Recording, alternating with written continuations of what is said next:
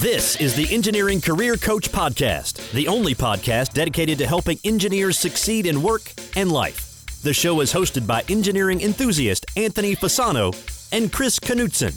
Both are professional engineers who found success early in their careers and now work together to help other engineers do the same. Now it's showtime. This is Anthony Fasano, and this is the show for engineers who want to succeed in both work and life. Welcome to the podcast today. Got a pretty awesome episode today. In today's episode, I'm going to talk about my TEDx talk that I recently did. And not really talk about it, but give you five things that I've learned specifically about effective presentations from going through the entire process of my TEDx talk. And I'll tell you about how I actually ended up getting the talk, which is an interesting story. And of course, the talk itself. And then at the end of the episode in the Take Action Today segment, I'm going to talk about one big takeaway for me from the whole TEDx experience that I think is really applicable to career and life for everybody. And I hope that you'll take something away from it. So before I jump into the TEDx talk segment here, I want to remind you that tickets for our Engineering Career Summit that will be May 12th to May 14th down in New Orleans are still available. That's our annual in person event that we do. You can check out those tickets at engineeringcareersummit.com.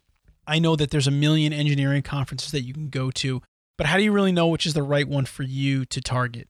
Well, think about how the conference is going to help you. A lot of these conferences are not necessarily designed with you in mind, but the Engineering Career Summit is. Believe me, I've been coaching engineers for many years now, and you understand the value, hopefully, that you get from listening to this podcast. We put a lot of energy into this, Chris and I, to bring real high quality guests on the show and trying to extract value for you. So just imagine that kind of atmosphere in person. That's exactly what it will be like. It'll be like taking these podcasts and then experiencing them in person. So please consider coming. It's not too late. EngineeringCareerSummit.com. And if you have questions, email me, Anthony at EngineeringCareerCoach.com. If budget's an issue, we can work with you and come up with a payment plan that works for you. We want every engineer that wants to come to the event to be able to come to the event. All right, so now I'm going to give you a quote related to today's show, which the topic is my TEDx talk, which was focused around engineering and inspiring the next generation of engineers. So the quote is actually one from Queen Elizabeth II, and it goes as follows At its heart, engineering is about using science to find creative, practical solutions. It is a noble profession. All right, let's do it.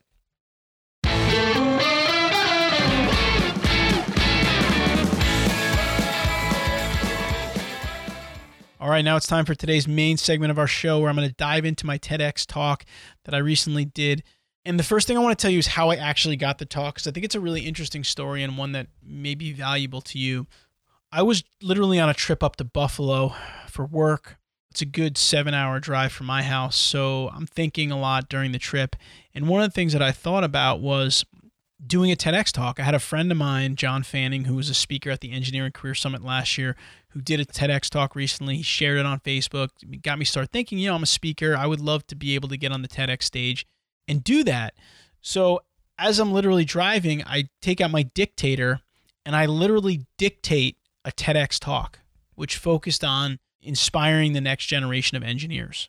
And I dictated it. I ended up going up to Buffalo. I spent a few days up there. And then on the way back down from Buffalo, I took a long rest stop, about an hour or two at a Starbucks to do some work. And I just thought about it again. I went on the TEDx website. I looked for upcoming TEDx talks. There happened to be one, believe it or not, at Bergen Community College, which is literally under 10 minutes from my house where I live. And so I applied to it. I contacted the person in charge of the event I asked her if there were spots left. I'd love to apply. She said, send me an abstract. Got home that night. She said, send it to me before the end of today. I stayed up till about 11 o'clock, 11.30 working on the abstract. I sent it to her. Next day, I got an email, you're in. And six months later in March, I gave the TEDx talk, and now I got that kind of under my belt. You know, it just goes to show you if you want to do something and you have thoughts around doing it, take action take action and you never know. Like when I was driving up in the car and I initially thought about it, it was just a thought. Like I, I didn't think that it was going to be that realistic or that something that could happen that quickly, but I kind of acted on it. So that being said, I got, you know, I had about five months to prepare and I started thinking about my topic and I had written the abstract. So I had a good idea. And what I decided to talk about was there's a lot of challenges in the world right now, like global warming and our infrastructure is obviously a big problem, lack of clean water, And the only way we're going to solve those problems is engineers, quite frankly. And so we need to make sure that we continue to develop engineers and continue to educate children on what engineering is. Because a lot of times people think engineers are nerds, just nerds. That's how they classify us as nerds. So I tried to debunk that a little bit in the TEDx talk, and it's a short talk. And again, it'll be posted here in the show notes, which will be at engineeringcareercoach.com forward slash TEDx, all lowercase T E D X. But I tried to like dispel that misnomer a little bit about engineers being nerds and talk about the great opportunities that we have as engineers. And I also tried to challenge people to say, in other countries outside of the US, engineers are very well respected. In some countries, they're even called engineer before their name, like Engineer Fasano, but not in the US. And I think that that's part of the problem. You know, I think that the profession is not looked at as well respected as it should be in the US. And so that's what the talk focuses on. But I'm not going to get totally into the talk here today. I want to talk about the five things that I learned about delivering effective presentations because it was a lot of preparation because you only have 15 minutes for the TEDx talk. And I actually did mine in about 11 or 12. So let's jump right in here. The first thing that I learned is that short is good, right? Being short, brief, and to the point is a good thing. I think in a world of information overload and Facebook feeds and Twitter feeds and blog posts and podcasts and engineering reports and specifications and everything else, the brief messages that are powerful can really win. And so for me, I'm not used to that because my podcasts are typically longer. My talks that I do are typically an hour minimum. And for me, like when I have an, a one hour talk, I can weave stuff into it. It's not like so strict that I have to be rehearsed to the word. But for this TEDx talk, I had to basically, in, essence, memorize it, but then deliver it in a way that didn't sound memorized because I, I had to nail it in this amount of time. So it definitely taught me that being short is good and it helped me to build the talk so that there was some catchy stuff up front and I kind of walk people down a path. And I'll talk a little bit more about how I did that in one of the later points here. But just keep that in mind. And even if you're writing an engineering report, like put the summary up front, like a short paragraph of the results, the first thing. So people just get it and they know what it is. I'm, I'm dealing with some different reports and stuff I'm working on now, and I'm I'm more cognizant of that. Even in longer emails, put the important thing up front. Number two, rehearsing is the key to a successful presentation. And I say that now but honestly, like when I do my hour long, hour and a half, two hour sessions, I don't rehearse that much because I know the content and I have leeway. So if as long as I know the main points, I can talk around them. But when you have 10, 15 minutes, there's no winging it. There's no putting stuff into it. There's no ad libbing stuff. You've got to nail it or you're dead. They'll literally remove you from the stage. So I had to rehearse this talk over and over. And I actually did it in a way because I didn't realize at the TEDx talk that I was going to be able to have the slides in front of me. I thought they were only going to be behind me. So I rehearsed with my slides behind me and I didn't even look at the slides and I kind of timed everything. So that really helped me because when I got there, I was actually looking at the slides. So it made it a lot easier. But the point I took out of that is you got to rehearse. I mean, even if it's an hour long, like I'm going to start rehearsing better now for some of my longer talks than I did before because it's important. It makes such an improvement to the quality of the presentation when you rehearse something. You go through it, the words are there, they're on the tip of your tongue. You know what's next. So take the time. If you have a presentation for work, I know it gets boring and redundant, but take the time to rehearse it. Ask a few colleagues to come in the room and watch you do it. You'll definitely increase the quality of your presentation by a lot. All right, number three photos over bullets and I'm talking about your presentation slides now. And we talked about this. There's a great interview that we did on the podcast, episode 57, with Melissa Marshall, who actually had a, one of the most famous TED Talks about engineers being better communicators. She gave some points about improving presentations as well that you can take out of that episode, but she talked about this a lot. The bullets. She said bullets are called bullets because they kill people, right? Jokingly, but that's what she meant. Like they're boring in presentations. People can't follow them that easily. So actually, after I had that interview, episode 57, I started putting a lot more photos into my presentations. And I've gotten a lot of positive feedback on that. So that's something that I would highly recommend. And my TED Talk is basically, it's limited. There's not a lot of slides in it, but the ones that are are pretty much photos. For example, I have a photo in one case when I'm talking about the lack of clean water in the world. I have a photo that's just a boy in a third world country with a like a plastic bottle of water filled with like dirty water. And then I'm talking about you know, instead of telling engineers that they should be engineers because they like science and math, they should tell we should tell them that they should be engineers because they can save the world in certain ways like this. And so using those photos can have a much higher impact on people than just putting bullet points on your slides. All right, the next point number 4, and this is a really interesting one actually. It's called memory palaces. I don't know if you've ever heard of this idea or thought about memory palaces, but I'm learning Italian right now because I'm going to Italy this summer to meet my family for the first time there and they don't speak a word of English. So I'm I'm practicing pretty intensively and I found a book called How to Learn and Memorize Italian Vocabulary on iTunes. It was like 10 bucks or less. The guy was a PhD, Anthony Metivier. He's a PhD. I was like, I'm going to try it. I had a couple of car rides coming up. So I got it. And it was extremely interesting. It was all about these memory palaces, which is basically like in your mind, you create these memory palaces where you store words so that you can recall those words as needed. So, for example, the memory palaces are locations. So, it could be your house, could be your office, could be your parents' house, girlfriend's house, whatever the case may be.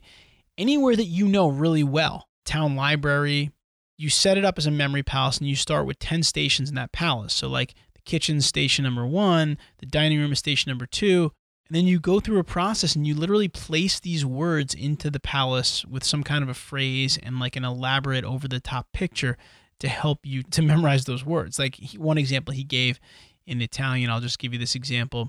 Abbiamo means we have. ABB, it starts with ABB.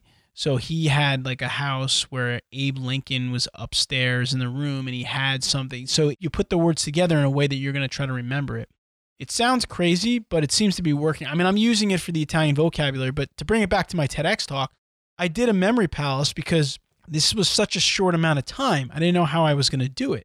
So I imagined an office that I had worked in before, and I imagined that I was walking through the office and talking to the different people that worked to delivering the talk. This way, if I were to forget where I was in the talk, since I memorized it, I could remember like what room I am. So I'm basically walking through the office in order. So it was hard for me to lose track of where I was. And it worked really, really well, actually. And we'll link to Anthony Metivier's website, which is magneticmemorymethod.com. Really interesting. And if you need to memorize stuff, like you want to learn languages or you need to do presentations, you, you should check out his stuff. It's been really helpful. And the, the stuff that this guy memorizes is insane. He's memorized like 15 languages with it and a whole bunch of other stuff. But that was a big one for me. All right, and the last point is the fifth thing that I learned is stories, acronyms, and examples work really well when you're doing talks. People love stories, they hook onto them, they follow them, they, they want to hear the ending of the story. Acronyms or examples can be really, really helpful. I try to use them a lot in my engineering career. You may have heard me before talk about the one I use for goals. You know, I say a goal is like a destination in your career. So, for example, if you're driving in a car, okay, if you're going somewhere that you've never been before, there's one piece of information that you need the address. That's equivalent to like a goal in your career. The goal is like the address of where you're going, right? So if you drive up to an intersection and you know where you're going, no problem. I make a right, I make a left, easy. But if you drive up to an intersection and you don't know where you're going, you don't know the address, you're just guessing. So those intersections represent decisions in your career. Should I get my master's degree? Should I get my PE license? Should I work for this company or that company? And that's very, very, very important. So, using these acronyms and examples are really helpful. And I recommend that you do it whenever you can if you're doing a presentation. So, again, those are the five things that I learned from my TED Talk on effective presentations that hopefully you can utilize. Short is good. Okay. Rehearsing is key to a successful presentation. The third one is photos over bullets. And again, check out episode 57 of the podcast to see Melissa Marshall. Number four is memory palaces. I talked about Anthony Metivier, his memory palace structure and how it works. And then I just mentioned number five, stories, acronyms, and examples. Again, the show notes will be at engineeringcareercoach.com forward slash lowercase TEDx. So you can watch the talk. And if you do like the talk, please like it on YouTube because I think TED keeps an eye on how many people are liking the talk. So, with that, let's jump into the Take Action Today segment of the show, and I'm going to give you the one big takeaway that I had from my TEDx talk.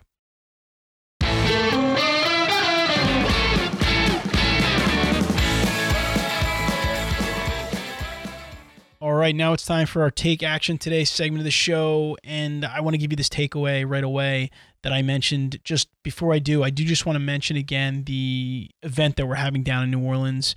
It's designed from the ground up to really transform engineers from educated technical professionals into effective communicators, powerful networkers, and dynamic leaders. That's the Engineering Career Summit, May 12th through May 14th in New Orleans. It is not too late to get your tickets at engineeringcareersummit.com. There will be PDHs available for most states, which you can see on the website, but I'll tell you right now, this is not just like a PDH cram session event. That's not what it's for. It's an opportunity to connect with other motivated engineers like yourself and hear from super successful engineers and thought leaders on topics like leadership, networking, communication, business development, and much more. And we've also tweaked some things just recently. So now we're having a buffet dinner at the hotel immediately after the last panel session so we can keep the panels, the speakers, and the attendees together and you can really maximize your time at the event. So, with that, what was my takeaway from the TEDx event? My takeaway was this positioning yourself as an expert in your career, in your line of business, is so critical and can really, really elevate your status, your business, your salary, everything. I'm just saying that because I did this TEDx talk. I focused in the engineering world, and obviously, I do a lot of focus and work in the engineering world. And I'm already getting contacted by people. And again, it puts you at that level of expertise when you do things like this. And honestly, it was a lot of work, but it was only a lot of work for a couple months and it'll have an impact for years to come. Just like your PE exam, you got to study hard for six months, but you have it forever.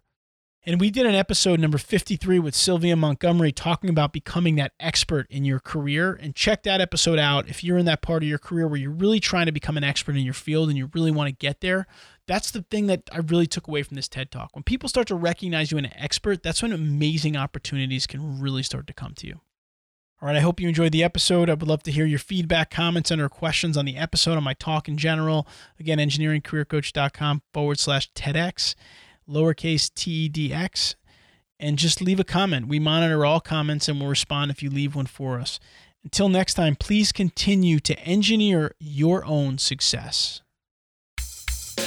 Thank you for listening to the Engineering Career Coach podcast. Be sure to visit engineeringcareercoach.com, where you can find all past episodes and also download a free three part video series created specifically for engineers to help you best utilize LinkedIn for networking improve your communication and speaking skills, and also to help develop your leadership abilities.